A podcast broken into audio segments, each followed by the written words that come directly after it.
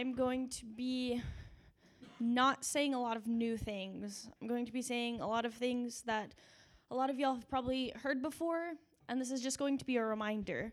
And the purpose is for us to look inside ourselves, ask God to show us what we need to do to respond, to change some things, to to take some actions based on these words that aren't that profound, but they also are because they are simple.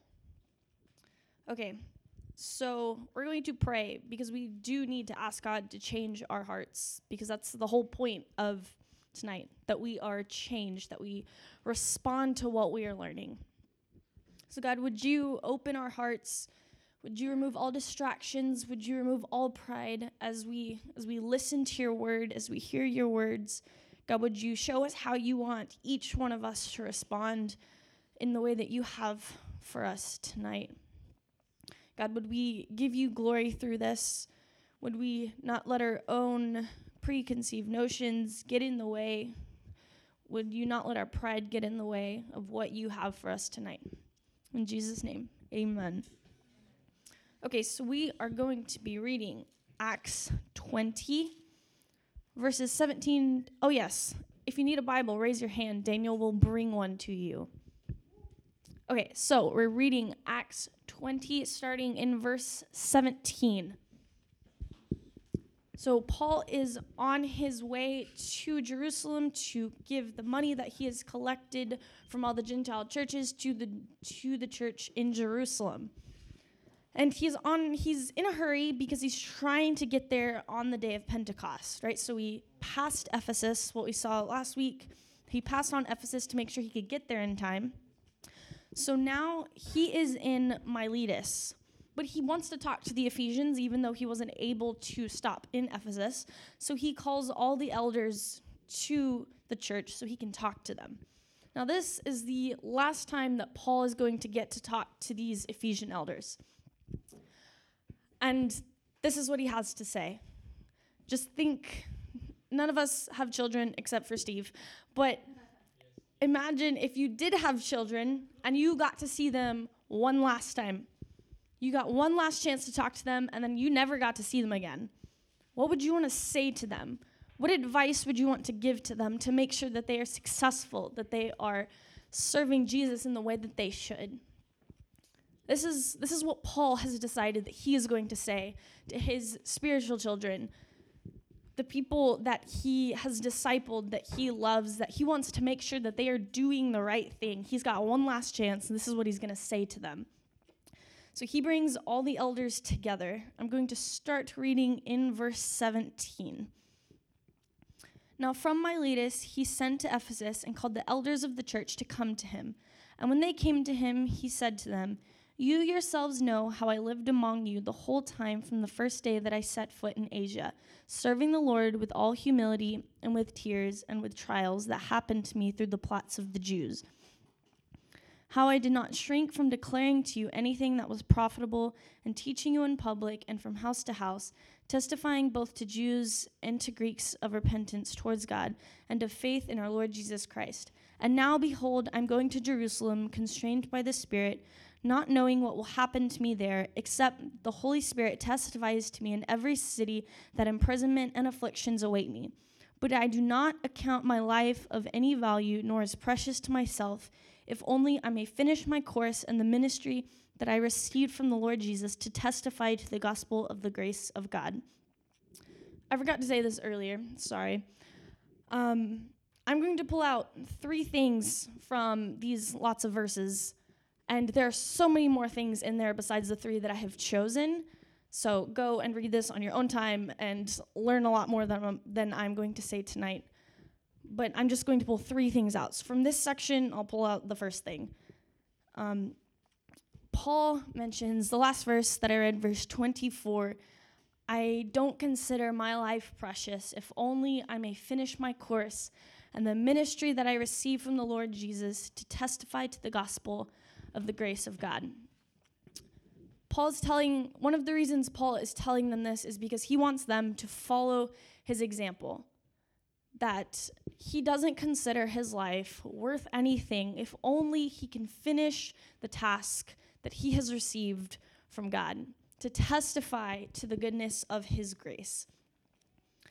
That's the only reason that Paul has for living, right? In Philippians 1, starting in verse 21, he says, For to me, to live is Christ and to die is gain. But if I go on living in the body, this will mean fruitful labor, labor for me. So what shall I choose? I do not know. I am torn between the two. I desire to depart and be with Christ, which is far better indeed. But it is more necessary for you that I remain in the body. The only reason that Paul is alive is so that he can testify to the goodness of the grace of God. That's it. That's his only desire. Because if he didn't have that desire, he would want to go be with Jesus because that is so much better than being here on earth. And that's what he's trying to get across to these Ephesian elders. He wants them to follow in his example. The only reason that they should be living their one goal when they wake up in the morning all the way to when they go to sleep at night is to finish the task that God has given you, to testify to the goodness of the grace of God. Is, is that your goal? Is that what you're doing? Look inside yourself. Ask God to show you is that your heart? What, what matters to you the most? Where is your treasure stored? Is it in heaven? Or is it on earth where moths can destroy and thieves break in and steal? Now, Paul's task was, as he mentioned, to testify to the goodness of the grace of God. But his specific, more specific task was to preach to the Gentiles. Our specific task is probably not to preach to the Gentiles. It might be, we're surrounded by Gentiles. But um, there are many examples. I'm, I'm going to give some examples of what can be, we can be doing now, right? We need to be telling people about who Jesus is, we need to be serving him. And I know that some people might think, well, I'm in school or I'm waiting till I get older and wiser. There are lots of things that you can be doing right now to testify to the goodness of God's grace. Um, so, some examples, some practical examples, are you can give to the poor, give to the homeless people you see on the side of the street. You can serve with Grace's homeless ministry. Every third Sunday of each month, they go to Fort Worth and they serve the homeless. You can go to Mission Arlington and volunteer there, donate there. These are very practical things that you can do now with the resources, time, and skills that you guys have. Um, another one is to serve the widows with um, Grace's Embrace Grace ministry. You can donate with the with the baby bottle that's over there behind you, Daniela. Yes, donate there. Um, that will go to single mothers who need some help. Um, you can shepherd people. Um, are you guys senpais? Are you small group leaders? If you're not a senpai, talk to me or Daniel or any of the other leaders. We can figure that out, right? We need to be shepherding people, teaching them, discipling them. There's, there's always someone that you could teach, right? You may not be super wise old 70 year old person, but you have wisdom. God has given every one of you wisdom. And um, the last thing you can do, which is my passion, is to reach the unreached people groups. You can donate, you can go, you can serve, you can educate people about unreached people groups. If you want to know more, please talk to me. I can talk about this for hours. Okay. So now we're going to read, starting in verse 25, onto the next section. And now, behold, I know that none of you among whom I have gone about proclaiming the kingdom will see my face again. Therefore, I testify to you this day that I am innocent of the blood of all, for I did not shrink from declaring to you the whole counsel of God. Pay careful attention to yourselves and to all the flock in which the Holy Spirit has made you overseers, to care for the church of God, which he obtained with his own blood. I know that after my departure, fierce wolves will come in among you, not sparing the flock.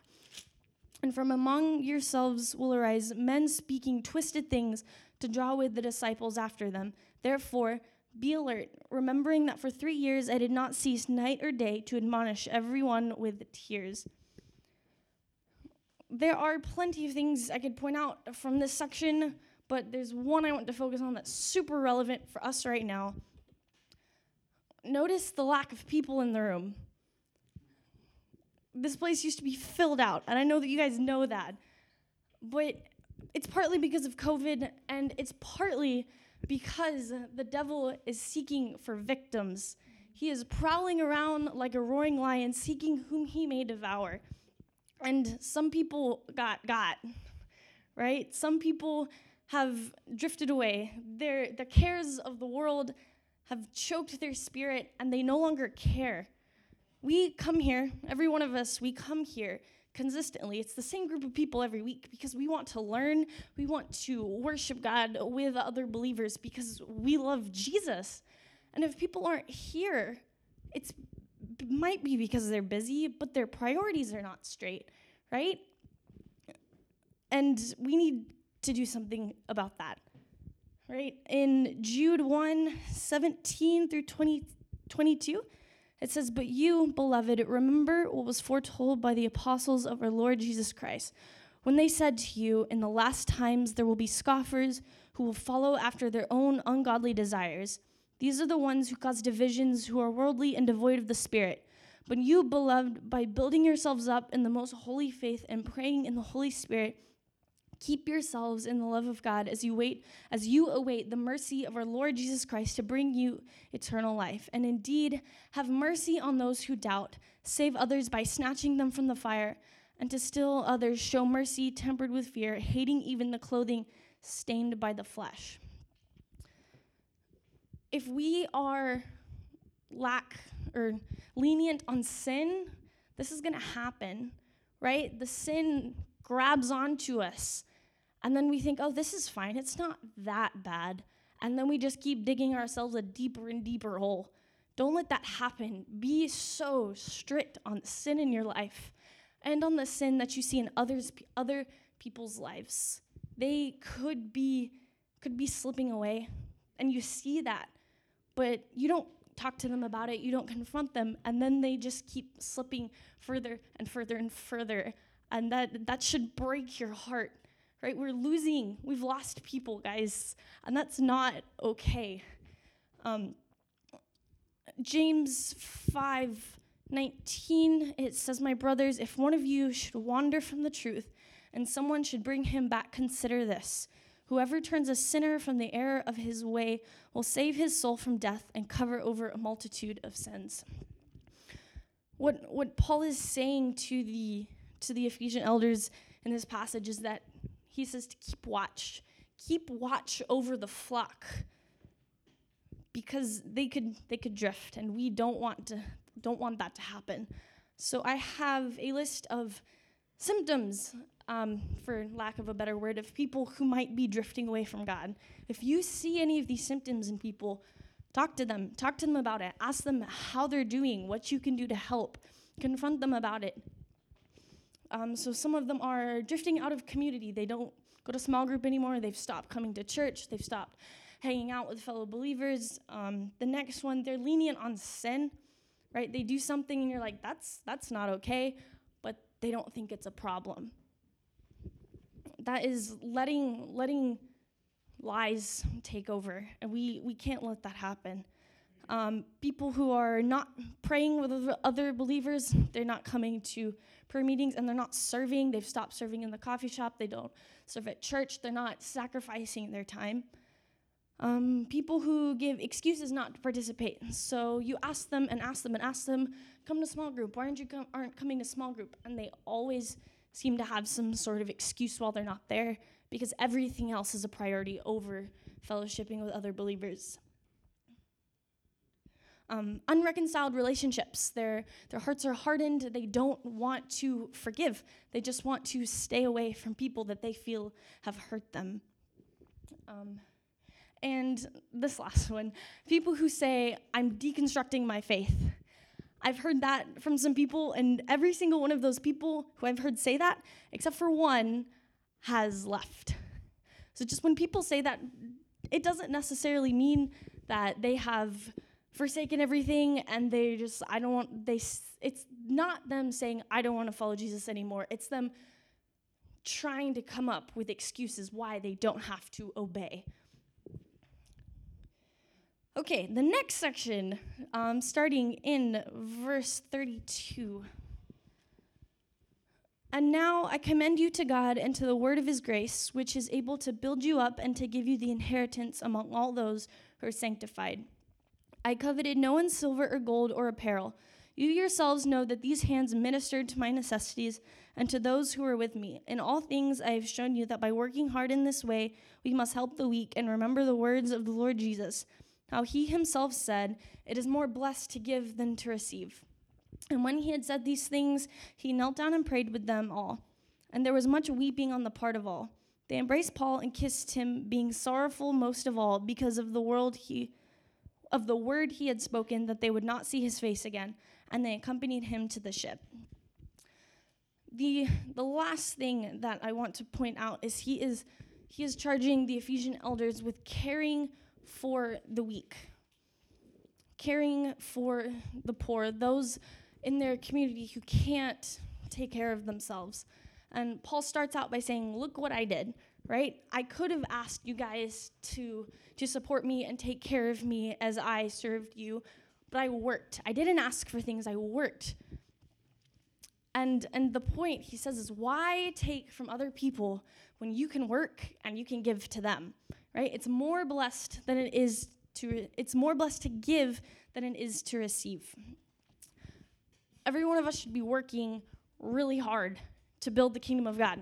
And part of that is making money because we need money to support ourselves and to eat and have shelter, right? We could get that from other people, but it is more blessed to give than it is to receive. It is better to work hard all day and to give to other people. It should be exciting for you guys to be able to give, but to do that, you have to work there are some exceptions, but the default should be that everyone's working. Everyone is working for the glory of God. Um, like Paul says, even if you'd be poured out like a drink offering upon the altar of the Lord, he's going to work, right? He's going to do everything that he can to minister to the people, to make those tents, and to support himself so that he can give. Serve, serve Serve the Lord with the time that you have been given. Spend time to learn skills, right? Spend time to to get to get the job that's going to get you the money so that you can support other missionaries, right? Don't just be the missionary who asks other people. So, as a summary of everything I said, serve the Lord with your whole life, right? Everything that you do, watch over the flock, watch over the people in your community, and work so that you can give to others. But I don't know if anyone's had this question. Paul is talking to the elders. None of you are elders. Um, but one day, some of you will be elders, right? And everybody, at some point in their life, hopefully very soon, if not now, is going to be leading people. And all of this is very relevant to anybody who wants to lead. We all should be discipling. Like I said earlier, if you don't have a kohai, if you're, if you're not a senpai, talk to me. Talk to Daniel, talk to talk to Luke. Let's let's get that figured out because you will learn so much more um, by discipling someone than you will by someone else discipling discipling you because gonna they're gonna ask you a question and you have no idea. So you have to go find somebody who does. So, everything that I've said, every one of you can respond in some way, whether that is you changing something in your own life, taking an action, or talking to someone else about something that I have said. So, let's respond to this by discussing and asking questions and see how we can do that together. So, can you guys split up into groups and go to utacornerstone.com forward slash discussion?